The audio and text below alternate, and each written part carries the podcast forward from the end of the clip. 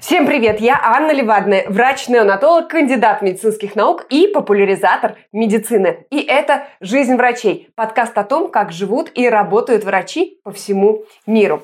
И моя сегодняшняя гостья – врач-акушер-гинеколог Мария Кон. Мария работает врачом в США, и ее история интересна тем, что она прошла весь путь а, в Америке так, как его проходят все американские врачи. И я думаю, что нам было бы интересно сегодня э, узнать, как это выглядит э, в Америке. Действительно ли работа врача это такая большая американская мечта? И, в общем, узнать всякие подробности и объективное такое объективное мнение. Мария, здравствуйте. Доброе утро. Скажите, пожалуйста, я, э, насколько понимаю, вы в каком возрасте переехали в Америку? Я закончила в Москве школу экстерном, потому что мы знаем, что мы будем переезжать. Мне было 15. Мы приехали в Нью-Йорк, и на самом деле думали, что я буду учить английский или что-то там, какие-то курсы брать, но потом выяснилось, что моя мама очень хорошо подготовилась, я уже взяла экзамен, вот этот TOEFL, Test of English as Foreign Language, и нам кто-то посоветовал, что принципе, у меня как бы есть все документы и диплом. И мы приехали 1 августа, и 29 я пошла в университет, меня приняли. Ого! И э, это вот университет, колледж называется, ну, это как университет по российским стандартам. Это был...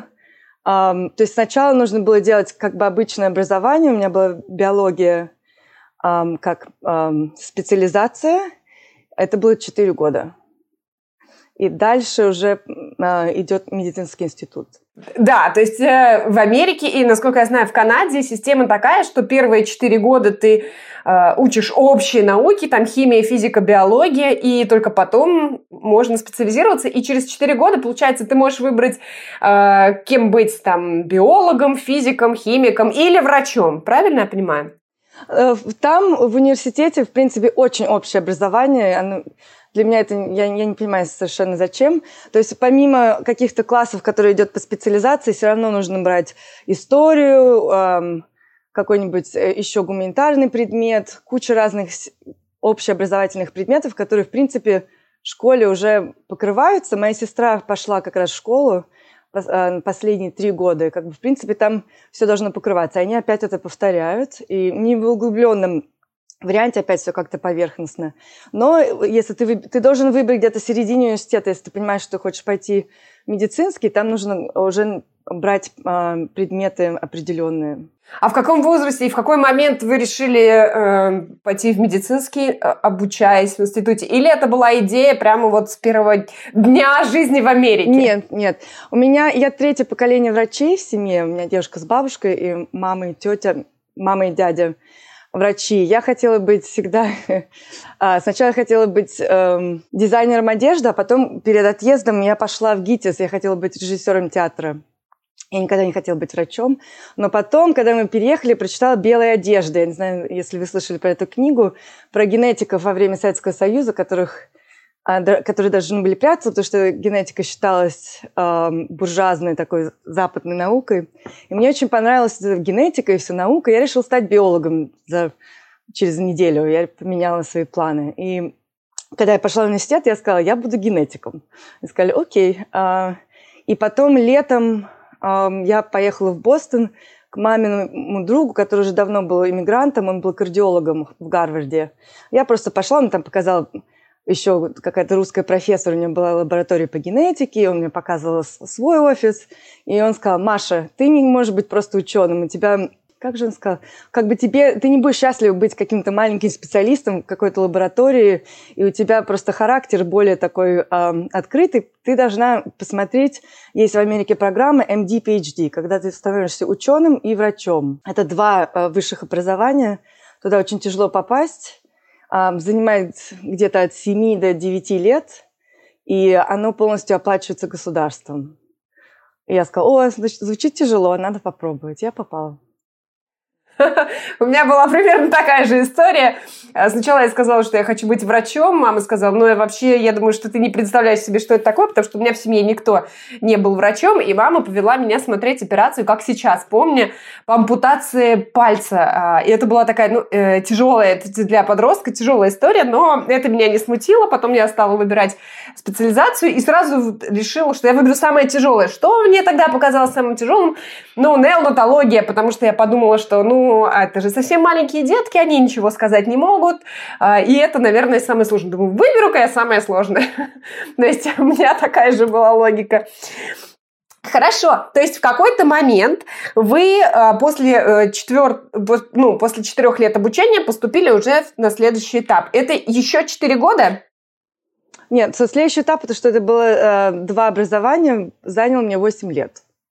Поэтому, начав университет в 15, что было примерно на 4 года э, раньше, я была моложе на 4-5 лет всех своих э, одноклассников. В конце, когда я уже стала врачом, я, в принципе, была одного возраста со всеми.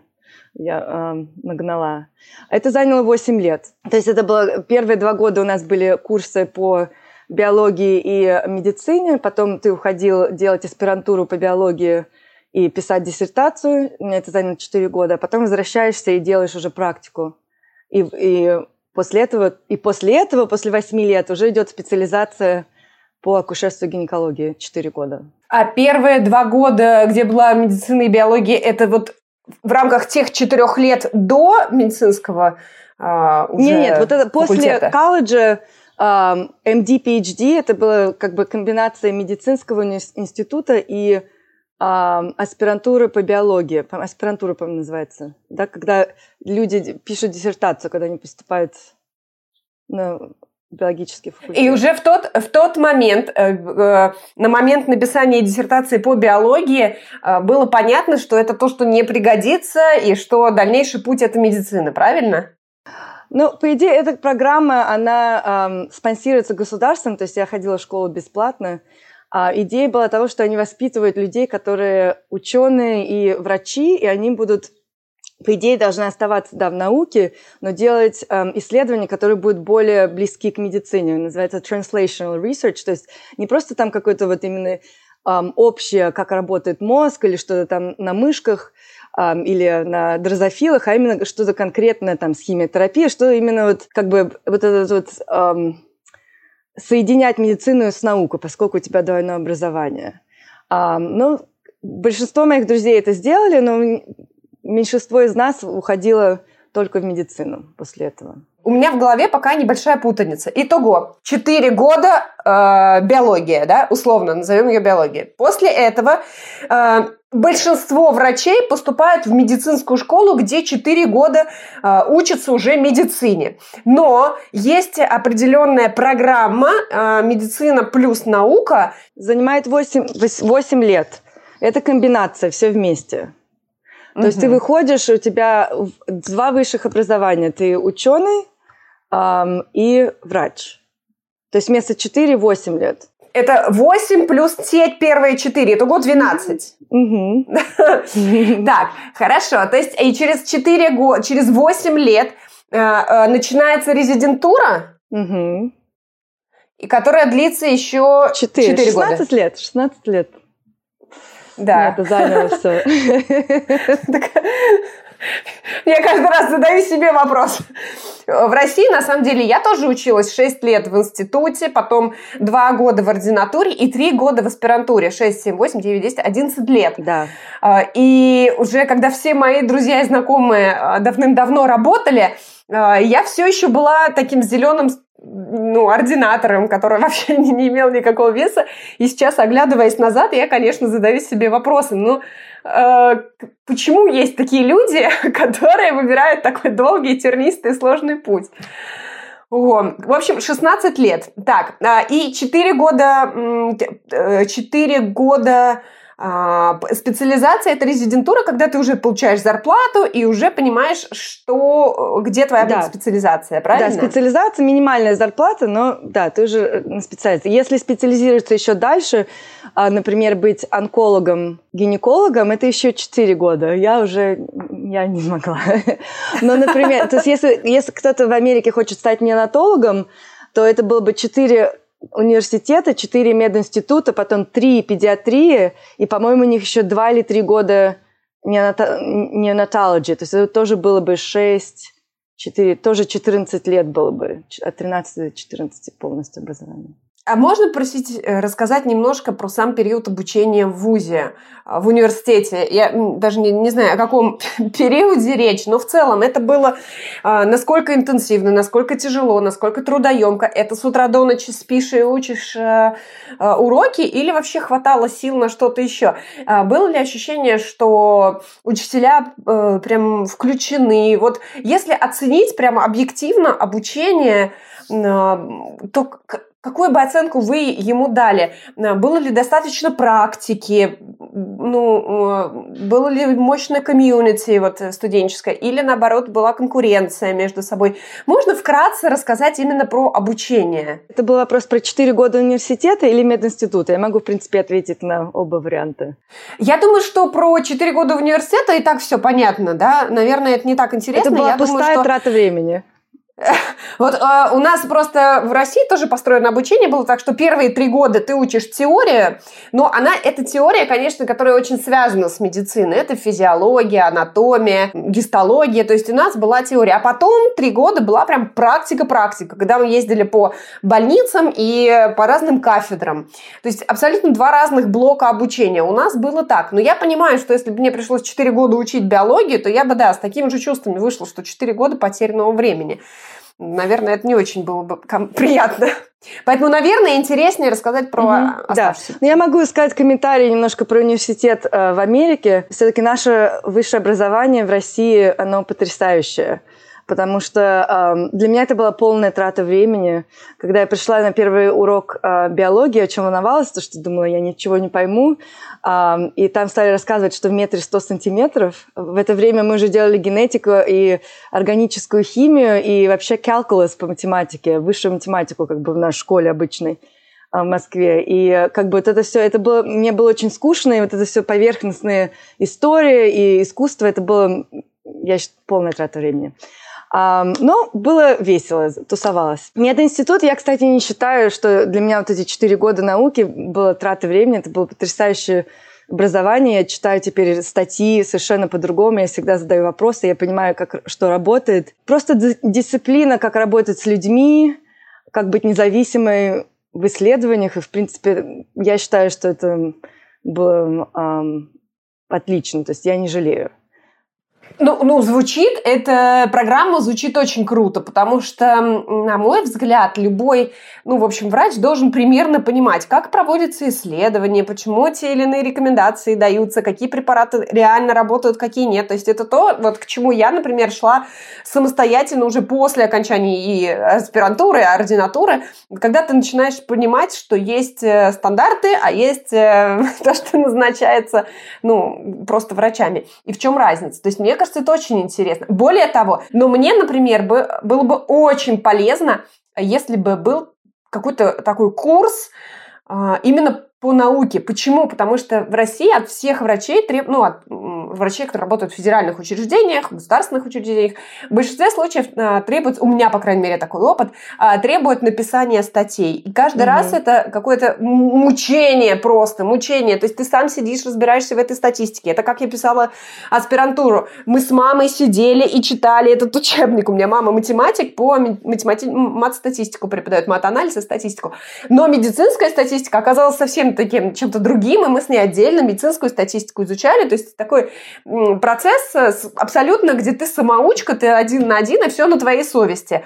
И, конечно, очень сильно хотелось бы, чтобы была ну, качественная э, поддержка вот этого процесса. Да. Это было бы э, хорошо. Почему это важно? Потому что в итоге это ведет к исследованию очень низкого качества. И в результате, если ты не подготовлен, у тебя выходят статьи низкого качества, потому что, ну, как бы вроде надо, и ты что-то пытаешься писать, и бесконечно понимаешь, что ты что-то не то делаешь. Ну, клинические испытания научные, они тоже немного разные, статистика тоже разная, но, во всяком случае, просто вот эта вот культура писания статей, чтения и разбирания, я считаю, что совершенно, как бы я по-другому думаю, в отличие просто от врачей. Хорошо, значит, мединститут э, в Америке только 4 года, и 2 года идет теория, и всего 2 года. Но, в принципе, интенсивно. И потом 2 года идет практика.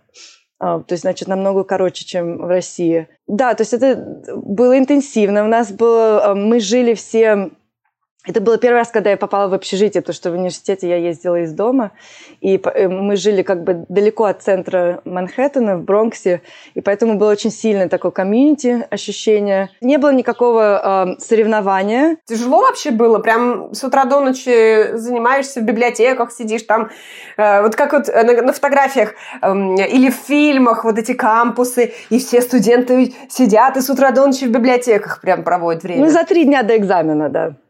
В принципе, э, в принципе, там было очень много тоже тусовок. Я же была такая маленькая, мне было 21, когда я начала мединститут. Все были намного старше. Я не пила ничего, была очень э, такая нежная и невинная. И там, конечно, была такая серьезная тусовка тоже. Э, меня совратили на выпивку и все такое. То есть это, это было первый раз. Там было очень много именно, как бы, как называется, study hard, party hard. Люди там эм, упивались тоже. Эм, но, в принципе, за три дня до этого ты занимаешься, сдаешь, и все отлично. Продолжаешь дальше. А... Летом возможность куда-то уехать. Люди делали или исследования в какой-нибудь лаборатории, приходили на три месяца что-нибудь там э, сделать, чтобы можно было свое имя куда-то поставить, если они хотели идти на очень такую специализацию, которая um, competitive, куда сложно попасть. Тебе нужен был какой-то опыт исследований uh, для медицины. Или можно было поехать um, куда-нибудь в Африку или на какие-нибудь Карибские острова и волонти... uh, быть волонтером медицинским. Это было очень um, интересно. А потом, когда выходила на практику, то там um, быстро так было. Сколько это... 6 недель, 12 недель была медицина, педиатрия была, по-моему, 8 недель только. Где-то вот по, по 2 месяца каждая специализация. То есть такой, и, и не все, кстати. Например, у нас не было анестезии никогда. Я вот думаю, что, может быть, если бы я пошла, может быть, я это как раз бы выбрала. У нас некоторые отсутствовали специализации. Э, с теорией все понятно. Понятно, как выглядит занятие по гистологии. Я думаю, оно примерно одинаковое. Вопрос, наверное, только в наглядности и в оборудовании. А вот с практикой интересно, как выглядела, например, ну, например, педиатрия? Как выглядит вообще практика для студента? Ну, нас приходила туда группа, и нас определяли как эм, аспиранту каждому у нас было. Или он, там обычно были ли один аспирант, у него были свои пациенты, или у них была маленькая команда.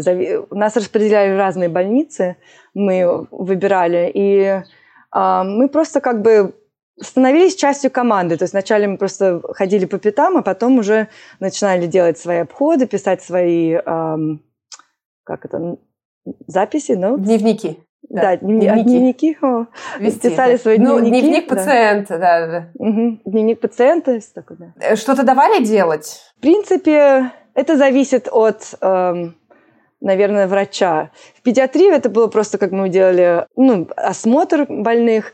А, например, в акушерстве гинекологии я сейчас эм, преподаю для медстудентов, как бы я директор э, всех медстудентов, которые приходят нам в больницу, я именно настаиваю всем, когда они со мной, они делают очень много, они зашивают, и роды принимают, как бы, и все в офисе, в, в поликлинике, э, биопсии, все, как бы я их, они хоть и боятся сначала, но всем нравится именно то, что, как бы, э, больше практики. Но иногда, в принципе, практика очень э, скучная. Если попадается врач, который просто хочет быстро закончить, ты стоишь в углу и наблюдаешь. Какой примерно процент э, таких неудачных ну, курсов. Э, почему спрашиваю? Потому что у нас тоже, конечно, были разные преподаватели, кому-то кто-то был вовлечен, где-то не везло, и действительно было так, что там дают методичку, и хочешь там, читай методичку, уходишь домой, ну, то есть, естественно, это никак не контролировалось.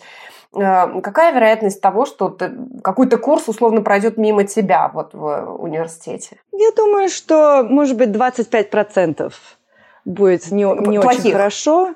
Плохих, да. И тоже зависит от э, студента. Наверное, если кто-то идет э, на практику и уже знает, что он хочет э, быть врачом, ну, хирургом, например, или педиатром, если они об этом говорят, то я всегда своим студентам тоже говорю, как бы все зависит от вас. Вы можете просто как бы пройти, постоять в углу и сдать экзамены, или вы можете делать больше и запомниться нам, э, мы напишем вам рекомендательное письмо, как бы вернетесь обратно потом еще на Эм, rotation. То есть это все зависит тоже как бы и от врача, и, и насколько ты хочешь э, испачкать руки. А много людей было отчислено в целом? Или все доучились? Нет, у нас такого нет здесь. нас не отчисляют. Не отчисляют? Нет. То есть ты, э, что, то есть э, человек может э, прям прийти, плохо себя вести, плохие рекомендательные письма, плохие оценки по экзаменам, и все равно он станет врачом?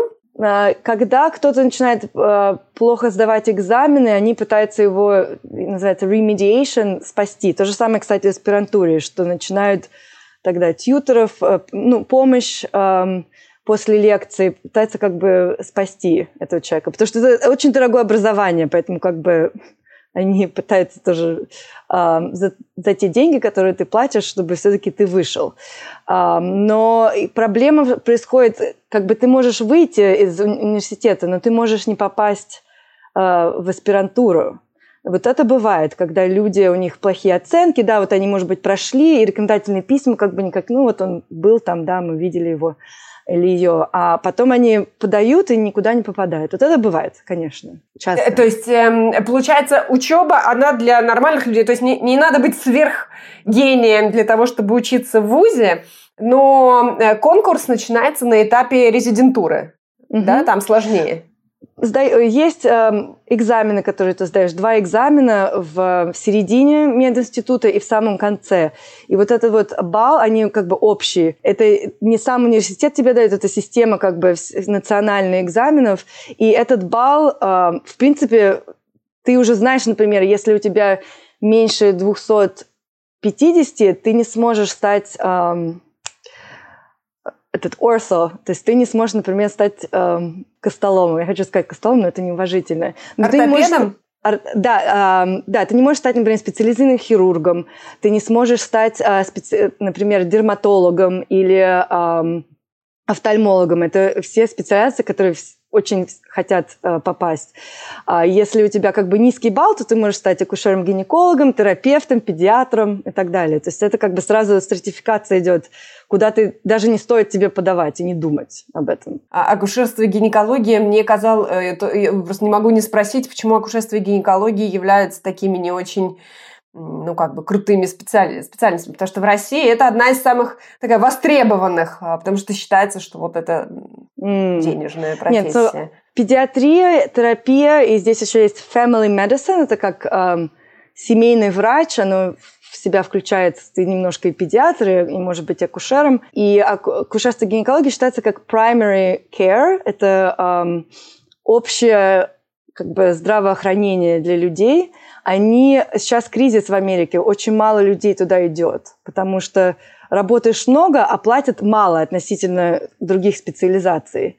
И эм, все, поскольку сейчас мы можем пойти, пойти в проблему образования, здравоохранения в этой стране, настолько дорогое образование, что люди под конец выбирают специализацию часто не потому, к чему лежит сердце, а какая будет зарплата. И стараются все попасть туда и специализироваться, где будет больше зарплаты. И, эм, например, NYU, New York University, два года назад провел революцию, они сказали, что мы будем, а, медицинское образование будет бесплатно, но только если вы пойдете в педиатрию, акушерство, гинекологию или медицину, чтобы мы восполнили этот дефицит врачей по всей стране. А, а кто платит вообще за образование? Хорошо, за исключением этого университета, остальные?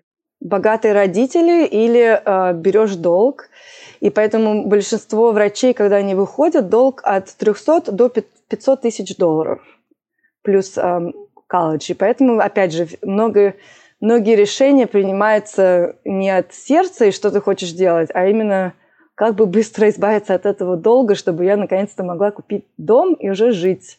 Не в квартире с румейтом. Мне уже 40, и вот.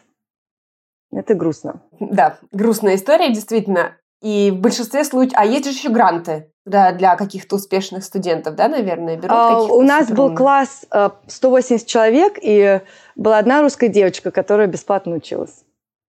Плюс э, мы, вот MD, PhD студенты, нас было 20, мы бесплатно учились, потому что это было э, спонсорство от National Institute of Health, потому что мы делали такие двойное образование. А почему все не идут таким путем? Ну, потому что никто не хочет, ну, не все хотят делать науку, 4 года тратить, э, и туда тяжелее попасть, чем в институт. Сложнее балл по выпускному экзамену? Выше балл? А, там нужны не только э, баллы хорошие, но должен быть еще опыт э, работы в лаборатории. То есть я уже 16 лет э, после классов работала в лаборатории, у меня была статья вышла, я, у меня было две работы, как бы нужно было показать, что ты хочешь быть ученым. Понятно. То есть такой большой проект на всю жизнь. Да.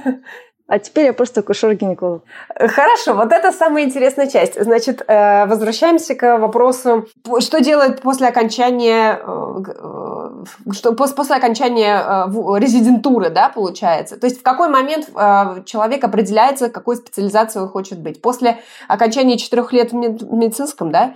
Он выбирает резидентуру. Но это нужно понять в предпоследний или последний год, потому что ты начинаешь уже э, на интервью ездить и подавать в начале своего последнего года мединститута. То есть ты должен знать, в принципе, достаточно быстро. И, и в какой момент специализация, например, акушерство и гинекология, в какой момент идет э, специализация? Ну, вот когда у меня это была третья третий э, блок. То есть я сначала сделала педиатрию, сказала, ну, ну мне не очень понравилось.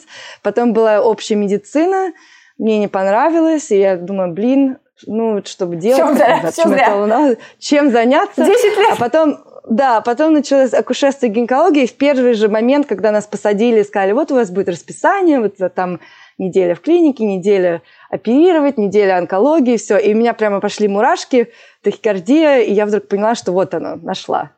И все. И мне э, как бы о, очень часто так и происходило. Ты приходил на этот блог и вдруг понимал, что вот оно, точно, все сходится. Ну и есть очень смешные разные а, мимы про то, какие разные, разный характер для каждой специализации. Я уверена, что как бы это известно. И когда я выбрала, мне все сказали, а, да, конечно, мы знали, что ты будешь акушером-гинекологом, у тебя именно персоналити для этого. Вот. Но, но иногда люди не знают до последнего момента. Можете поделиться каким-нибудь, э, может быть, анекдотом такой? Я, я могу рассказать наш анекдот российский. Сейчас я попытаюсь вспомнить. А, значит, терапевт все знает, ничего не может. Хирург а, все может, ничего не знает. А, психолог ничего не может, ничего не знает. А патологоанатом все может, все знает, но уже поздно. Есть какие-то да, такие да. американские О, это шутки? отлично. У нас вас... то же самое. А, у нас... Нет, у нас просто разные стереотипы на разные специализации. И а, для акушеров-гинекологов ну, там разные как бы рисуночки тоже, но акушер-гинеколог – это um, tired bitch goddess, то есть усталая um, ну, bitch, сука, но при этом богиня. То есть как бы ты усталая, ты злая, но при этом ты как бы goddess, uh, богиня. Для, ну, над эм, ортопедами всегда смеются, что ортоп... Нет, ортопед, да, орс, который ортопед, с костями. Стопа. Да, но все, все, все костоломы, что они как бы даже не могут три слова в предложение э, соединить, но при этом все такие накачанные, и, значит, только там какие-то звуки с молотками. Э, дерматолог э, знает очень много прилагательных, прилагательных, да, adjective, прилагательных, и очень много бриллиантов, они, значит, э, много знает красивых слов. Э, педиатры – это как бы обычно такие кто ж, подожди, что же было с педиатрами? Они всегда самые такие затюканные, но очень добрые. И всегда лохматые, неприбранные, потому что долго очень работает, но при этом как бы добрые с конфетками. У нас такой идет стереотип. И uh, family doctors обычно хипари. Все, которые с травками, чаями, такие общие, да. Сейчас есть um, один uh, YouTube-врач, называется доктор Глакун, Флекен. Он офтальмолог, но он делает очень смешные маленькие YouTube-видео про все специализации. Его жена, кстати, наконец-то стала играть акушера-гинеколога, я ему хотела даже написать. Но он именно вот критика, во-первых, э, системы здравоохранения, вот просто тютелька в тютельку, и э, насмешки над разными специализациями, как они вместе работают в больницах, вот просто человек гений. Я могу потом прислать. И, и вот посмотрев его, сразу как бы все становится ясно. Так, э, ну что ж, и какая критика, на ваш взгляд, системы здравоохранения? Что не так? Где минусы? Фух.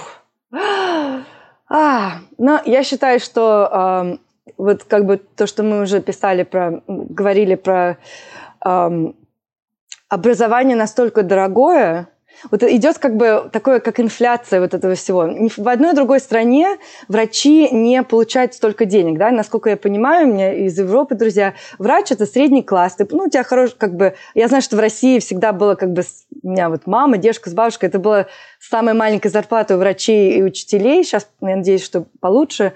Но вот ты шел в медицину, потому что ты хотел помогать людям. Только в Америке ты можешь миллион или два миллиона долларов в год зарабатывать, если ты какой-то специалист. И, честно говоря, были люди у меня в мединституте, которые шли туда или родители заставили, или просто чтобы зарабатывать деньги. Это было, по-моему, плохое решение, наверняка они об этом жалеют. И, но вот это вот как бы потому что большая зарплата, но она большая, потому что у тебя э, такой долг. Вот эти вот деньги, тебе нужно заработать больше, потому что отдать деньги за твое образование, просто мотивация немножко идет неправильная. Это одно. То есть люди принимают, опять же, решения, мотивируясь не, из не сердца. страстью и сердцем, да, а именно вот как бы финансовые решения. Другая огромная проблема – это система страховок, и, в принципе, страховые компании тебе говорят, как бы, как практиковать медицину иногда. То есть они могут, например, отказать в какой-то хирург... какой-то операции, потому что не заплатить э, госпиталю тебе, потому что они считают, что это не... пациентке она была не нужна. И при этом это, этот человек, который принял это решение, он не врач. И ты должен, значит, устраивать э, peer-to-peer, когда не какого-то своего врача, он тебе звонит, и ты пытаешься ему объяснить. У меня такое было недавно. Я пытаюсь ей объяснить, почему пациентку нужно было опять... Она попала в больницу после родов, и она не могла... Она сказала, честно говоря, я не кушер-гинеколог, я не очень понимаю, что вы говорите. Я говорю, тогда чего вы мне звоните? Пожалуйста, пусть мне позвонит кушер-гинеколог, чтобы она поняла, что это, этой женщине нужно было вернуться в больницу. Ну, такой вот бред. И даже сложно объяснить. Очень часто ты начинаешь люди делают какие-то вещи или какие-то тесты или процедуры, или как они практикуют медицину, потому что им нужно больше набрать поинтов или как-то больше, как они пишут об этом дневник э, пациента, чтобы заработать больше денег, потому что они платят все меньше и меньше за каждую процедуру. Например, э, акушеры-гинекологи в Манхэттене некоторые видят по 60 пациенток в день, э, чтобы просто жить нормально. 60 пациенток за 8 часов. Значит, ты видишь врача, когда ты приходишь как пациентка, минуты две с половиной. И все. И это как бы э, реальность, если ты хочешь, у тебя своя практика, и это так всегда. И а, в основном ты, и ты сидишь за компьютером, ты пишешь то, что тебе нужно очень много клик, все, поставить коды, что-то там, значит, а, мы поговорили про таблетки противозачаточные, надо написать код, что вот у нас была консультация про а, противозачаточность и такое. То есть часто даже ты не, у тебя нет времени посмотреть в глаза человеку, потому что просто тебе нужно вот это проворачивать цифры. Это ужасно. И очень сейчас много об этом говорят, но я не знаю, как это можно будет починить. И burnout, что врачи сами жалуются, они не хотят этого делать, что все время нужно или писать, или клик, и не, с людьми не, вообще не общаться. А в, в вашей практике было такое, что подавали в суд на вас?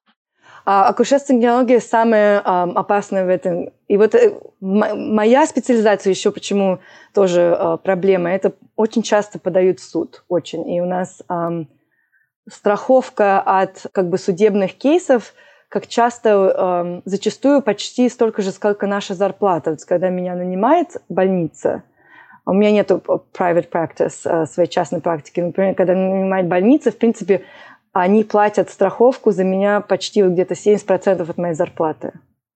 Я как бы, я за это не плачу, слава богу, но очень часто судят. Из-за этого мы практикуем акушерство и гинекологию. Акушерство, не гинекологию. Акушерство из страха от что засудят, и ты делаешь так, что ты думаешь про, больше про адвокатов, чем про пациентку. Поэтому мне вот я уже пять лет работаю, я хочу уйти из акушерства, мне это не нравится. Я хочу быть просто хирургом, гинекологом. Там намного как-то чище подход. Э, и за что, э, сколько раз э, на вас подавали в суд? Не, ни разу, пока еще нет. Но э, это произойдет рано или поздно. Очень хорошо понимаю. У меня много друзей в акушерстве. Это очень такая, конечно, страшная, ну, такая опасная специальность. А, к чему это приводит? Например, большая частота кесарево сечения, ну, я могу, да, предположить. Да, да. Да, перестраховок. Как в России какая статистика? Не знаю точно, не, не могу сказать. Мне кажется, около 29%, если mm. я ошибаюсь. Но я не акушер-гинеколог, я да, да. не знаю. А, у нас э, идет как бы национальный когда они выходят какие-то стейтменты, мы хотим, чтобы у нас было 21%. По-моему, сейчас национальное среднее это где-то 25-30%. А в моем госпитале 45%, что ужасно. И э, это зависит от, от госпиталя. Я знаю, например, в Венесуэле и в некоторых европейских странах тоже 50%. А, а если человек хочет иметь частную практику, э, он может эм, ну, точнее, даже не так. Если пациент хочет найти врача и посидеть у него не две минуты, а там полчаса или час, есть вообще вариант найти такого врача? Да, ты платишь из кармана своего. У нас было пара таких врачей. А, понятно. Угу. То есть э, иначе за тебя платит страховая? Да, да. Я, есть некоторые группы врач, э, private practices, которые, когда я вот интервьюировалась, говорили, что а мы, у нас подход замечательный, мы как бы есть время много для пациентов, и ну, ты понимаешь, что это только возможно, если ты или как-то пишешь, не то что обманываешь, не, то, не обманываешь, но ты очень хорошо знаешь, разбираешься, что писать, как, какие codes отсылать, э, какие как бы счета отсылать э, страховки, чтобы на каждом э, визите ты зарабатывала чуть больше. И это люди, у которых в офисах свои УЗИ, которые э, делают много разных других вещей, как ботокс или что-нибудь еще такое. А, и тогда у них как бы есть немножко э, время провести больше времени с пациентами как бы вот кушен такая, как э, подушка. Но у нас было, например, что я, где я тренировалась, был в Манхэттене, в центре, у нас много было знаменитостей, приходили рожать. И было несколько врачей, которые были один, одна, то есть один человек в private practice, и они приходили с первого момента, когда пациентка приходила уже а, в родах. Но и как бы мы спрашивали, когда, как аспиранта, а как вообще как это физически можно сделать? Ну, потому что у них очень мало пациентов, и только за кэш. и у нас mm-hmm. был один врач, который мы из Москвы ездили рожать за кэш американских детей русский. И поэтому он всегда был там, и все были очень довольны. Э, ну, вообще в России это очень распространено ездить э, в Америку, иметь... Э, в основном за паспортом ездят, а не за врачом. Но я думаю, в том числе и за врачом. Но, тем не менее, вот 16 лет учебы, за плечами много бессонных ночей. Как бы вы оценили нагрузку, которая после того, после учебы э, падает на врача, и доход в итоге. Ну, это позволяет достойно жить, раньше выходить на пенсию. Потому что я, например, читала, что некоторые акушер-гинекологи могут себе позволить там когда угодно выйти на пенсию. То есть не тогда, когда возраст подходит, а когда ты уже заработал себе на безбедную старость. Mm. А, ну и в целом, или, или это не так? А, это можно сделать только если а, у твоего супруга или супруги они продолжают работать, и у них есть страховка. Потому что невозможно. Страховку, если не, не через работу оплачивается, из своего кармана будет очень дорого стоить в этой стране. Где-то тысячу долларов в месяц. То есть ты можешь выйти раньше, э, если раньше 65 выходишь на пенсию, у меня сейчас с мамой идет этот спор, она ей 63, она хочет 62, она уже хочет быть бабушкой и уйти, она медсестра, уйти на пенсию, но у нее не будет медицинской страховки. И это большая проблема. То есть человек уже не может, уже отработалась, и я ей предложила, что я буду из своего кармана оплачивать, но это будет где-то 40 тысяч долларов в год. Просто страховку иметь. Ну, то есть э, пару лет до 65, э, а после нужно платить самому, а потом 65 будет уже страховка Да, 65 есть от страховка. Она не, не очень хорошая, но она покрывает все, что надо. Поэтому редко люди выходят раньше на пенсию, если кто-то продолжает работать, или действительно уж сделали, как бы накопили очень много денег и могут себе это позволить. Я в моем опыте я видела в нашей больнице, когда я была аспирантом, эти 60-летние старые врачи, которые суточные делали эти дежурства. Я думаю, боже мой, уже уходите на пенсию. Куда вот это вот в три часа ночи скакивать, э, бежать кисарить? Они говорили, ну, вот одна сказала, что я не могу, вот у меня дочка замуж выходит, я должна оплатить ей свадьбу, как бы. Я еще даже она больше брала а, дежурство, чтобы у нее была своя практика. И а, ее очень много судили, она теперь работала в нашу больницу, ей нужно было это все, да. Но это один пример. Я уверена, что разные бывают. Нагрузка, нагрузка. зависит, да, нагрузка очень разная, то есть как бы большой range э, нагрузка. Акушерство и гинекология очень, очень большая нагрузка. Я считаю, что я, не я считаю, это факт. Э, мы хирурги, поскольку мы делаем вот эти суточные дежурства и очень много именно операций в середине ночи как бы очень физически эмоциональная нагрузка сильная. Наше дежурство проходит в больнице. Сколько дежурств в месяц и сколько длится само, э, само э, ну, день дежурный? По-разному. Есть э, как бы разные схемы работы. Когда я работала в NYU в престижном, у меня было как бы 4-5 дней поликлиники, это было 8 часов без остановки, очень много пациентов.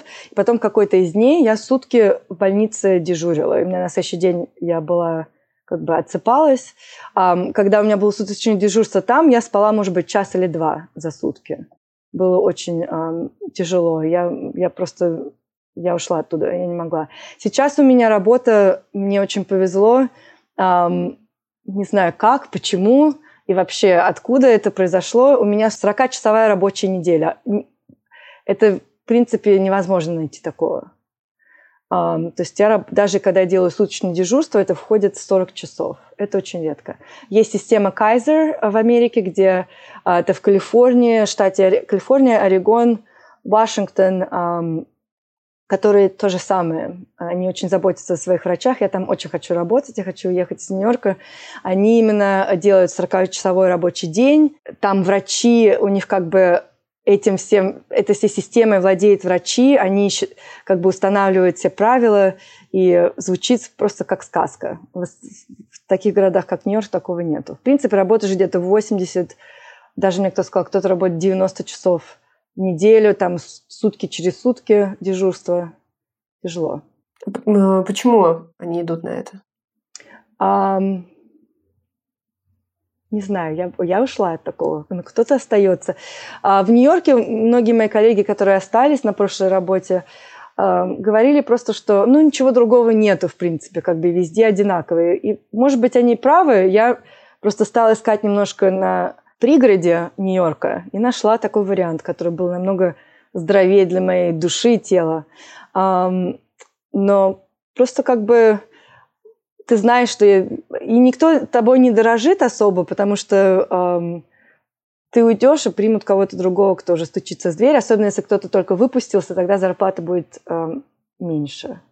Но сейчас э, в акушерстве гинекологии новая система набирает популярность как hospitalist, примерно у тебя работа как у врача э, скорой помощи. То есть ты делаешь только э, по 12 часов и по выходным 24 только в э, акушерство в родильном отделении. То есть ты приходишь в 7 и уходишь в 7. Тебе не нужно звонить пациентам, ничего проверять, у тебя нету поликлиники. И ты просто вот как бы, это очень интенсивно, ты там все время, но эм, это получается у тебя где-то вот если месяц, 12 таких вот дежурств в месяц, то есть где-то три дня в неделю ты будешь так работать. Иногда ночные, иногда дневные. Поскольку а, сейчас в основном акушерство и гинекология – это женщины, которые, которые выходя значит, как бы в 30 лет начинают беременеть и уже ценности другие, мы хотим более э, сбалансированный образ жизни, мы начинаем немного менять эту культуру. И сейчас это очень популярно. Именно чтобы просто было как что у тебя есть день, когда ты можешь с ребенком провести время. Какой декретный отпуск? А, я, я просто хочу сказать, что Мария стала недавно мамой, 13 а, месяцев назад, да, и ждет еще одного малыша. И декретный отпуск в Америке Три месяца. Почти не существует. Да? Когда мы в, резиден... в аспирантуре, то дают 6 недель. То есть девочки, которые беременели в аспирантуре, я вообще не представляю, как они это делали. То есть работали до последнего, вот до схваток оперировали и потом э, возвращались э, через 6 недель, если так получалось. То есть они могли чуть больше, если они вообще не, у них не было никаких каникул до этого, и можно было немножко набрать, может быть, лишнюю недельку. И после Кесарева давали 8 недель. Очень было так такие добрые, давали 8 недель. Я, поскольку уже э, родила, когда была э, врачом, то когда уже работала, я набрала немножко, у меня было, по-моему, две недели каких-то больничных и каникул, у меня получилось, да, три месяца. Но они были не, так, почти неоплачиваемые. То есть первые шесть недель это просто смешно, это даже как-то как э, пощечина, типа там 100 долларов в неделю. Я говорю, на это даже памперсы не, не хватит э, купить. А потом немножко там брали какой-то процент от твоей зарплаты вот последние три месяца. То есть, в принципе, я могла бы взять и 6, мне бы, может быть, на работе это и разрешили, я бы их поставила перед фактом, но как бы, а, ну, кушать тоже хочется. Платить за рент нужно, то есть выходишь на работу, чтобы начинать зарабатывать деньги. Во второй раз я бы хотела подольше, конечно, 4 месяца может быть, даже Вау. шикарно. Роскошь. Шикарно, да. Получается, сколько у вас практики врачебной уже после окончания резидентуры? Вот пять лет. Пять лет? Да. И не удалось еще купить свой дом? Нет, у меня, я купил велосипед. Кошки бесплатные были, я ими владею. Велосипед свой. А, нет, еще не удалось. Но у меня немножко личная ситуация. Мы, конечно, я жалею. Я могла бы, может быть, что-то купить пару лет назад, но из-за личной ситуации я думала, что я не буду жить в Нью-Йорке. Мы ждали, он был в Лондоне. И как-то потом началась пандемия. Тоже надо было бы, наверное, быстренько так что-нибудь купить. Но мы он переехал, у нас была любовь, мы женились, и как-то все это, а теперь уже жалеем, потому что невозможно ничего купить. Почему? Подорожало все? А, сейчас, да, сейчас идет инфляция безумная. Каждый месяц все поднимается, то есть э, принципе, ну, мы что-нибудь попробуем купить, но это будет какая-то такая халупа, просто смешно. За миллион. Поэтому. Но, в принципе, да, большинство моих друзей первые 5-10 лет в основном опла- как бы оплачивают свои долга. Потому что долг же еще там процент идет огромный. Поэтому у тебя получается где-то 10 лет точно ты э, треть своей зарплаты отдаешь долг за образование. Такой челлендж. Сначала долго учишься, потом вроде как начинаешь зарабатывать, но надо долги, потом дом. Да, сложный, сложный путь, неоднозначно. А, завершаем уже наш разговор. И я услышала, что мама медсестрой работает, хотя в России она была врачом, да? Да. Почему она не захотела подтверждать, не получилось? А, она Почему? стала учить английский серьезно только где-то за год а, до нашего переезда, когда мы поняли, что это происходит. То есть у нее не было хорошего английского. И она не практиковала кардиологию уже лет 10 в это время в России. Поэтому ей предлагали, она как бы еще молодая, очень умная, но это было бы как бы слишком. То есть ей, ей бы пришлось вернуться и делать аспирантуру в медицине, а потом в кардиологии. То есть лет так 6-7 еще проучиться, и нужен был бы очень сильный английский.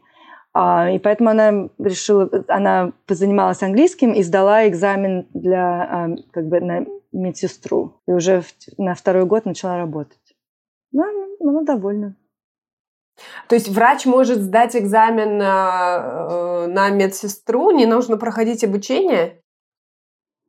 Нет, она не проходит. Да, ей перевели как бы ее образование, сказали, что в принципе достаточно, и просто она должна была сдать там двухчасовой теоретический экзамен, который для нее, конечно, было очень легко, просто английский нужно было понимать и быстро как бы э, думать это все, нажимать на кнопочки, э, как бы, в принципе, это легко. А, вообще, это очень интересно, потому что я знаю, что медсестра в Америке это совсем не то же самое, что медсестра в России. Это медперсонал, который имеет огромные компетенции угу. и берет на себя очень много а, работы в угу. клинике и очень такой уважаемый человек э, в любом случае. Да. И есть еще nurse practitioner, можно поучиться еще два или три года, и у тебя появляется, ты можешь выписывать тогда рецепты, и ты, в принципе, можешь иметь свою практику, например, даже как бы или работать с врачом, но при этом как бы у нас много таких медсестер, медсестер NP,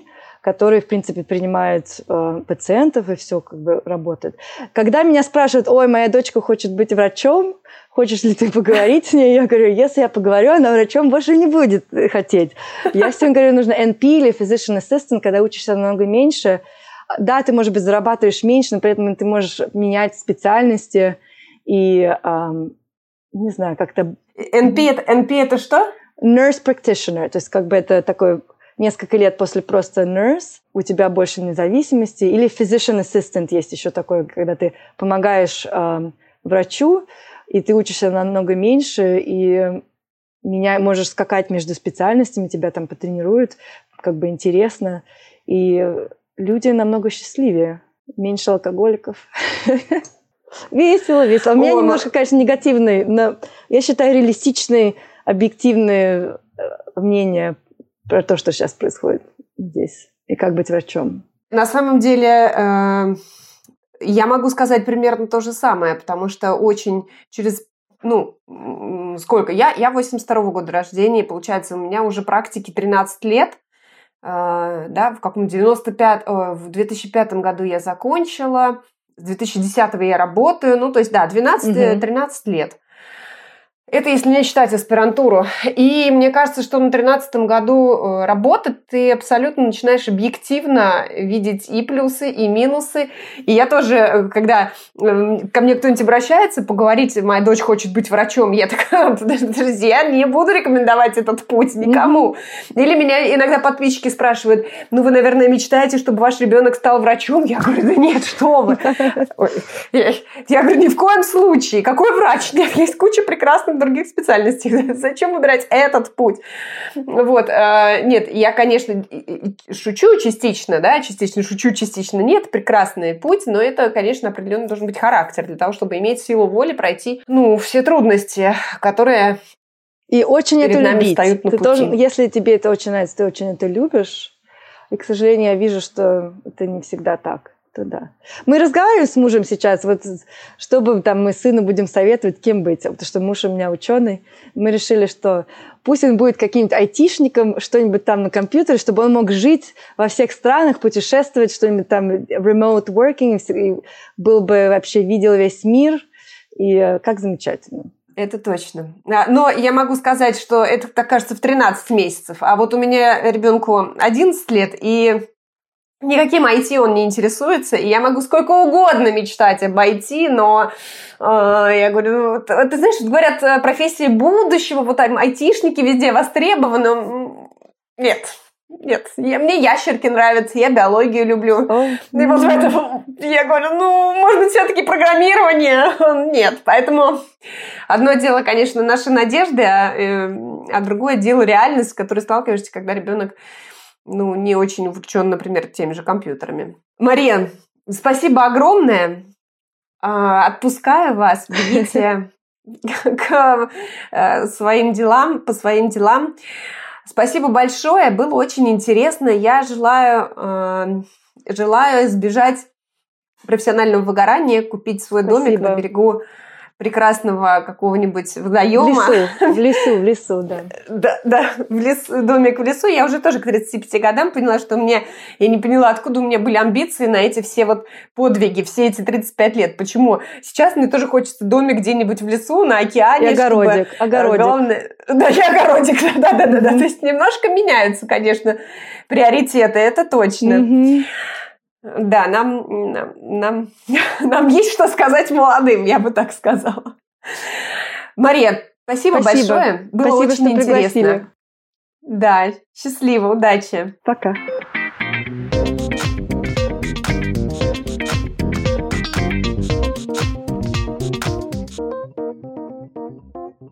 Ну что ж, сегодня был очень интересный выпуск, немножко грустный. Что мы выяснили? Что образование врача в Америке тоже не является таким уж прекрасным, что это долгий путь э, там, от 12 до 16 лет, он э, зачастую врачи сами оценивают как частично ненужный, бесполезный, что это очень дорого, что во, во многих случаях это такой большой бизнес-проект, когда студент должен оценить свои вложения и свои бенефиты по окончании университета. Э, вот. И это имеет свои минусы. Э, к сожалению, система даже в Америке, где супер крутые врачи и миллионеры, даже, даже там она несовершенна. И если смотреть на эту ситуацию изнутри, то на самом деле мы видим, что, к сожалению, те же самые проблемы с выгоранием, с огромной ответственностью, за которую э, врач может внести огромные финансовые потери. Э, и маленький декретный отпуск, большие долги. И, в общем, все это, конечно, наряду с большой нагрузкой не так уж и прекрасно звучит. Поэтому, к сожалению, этот выпуск у нас не супер веселый, не супер счастливый, но такой, какой он есть. Это может быть хорошо, может быть плохо. Вот, но в любом случае это очень интересно. Ну что ж, Слушайте новые выпуски на всех подкаст-площадках. Ставьте звездочки, оставляйте комментарии, подписывайтесь и рассказывайте о нас своим знакомым. Ваша обратная связь поможет нам, а, нашему подкасту, развиваться дальше. Спасибо большое и до встречи в следующий раз.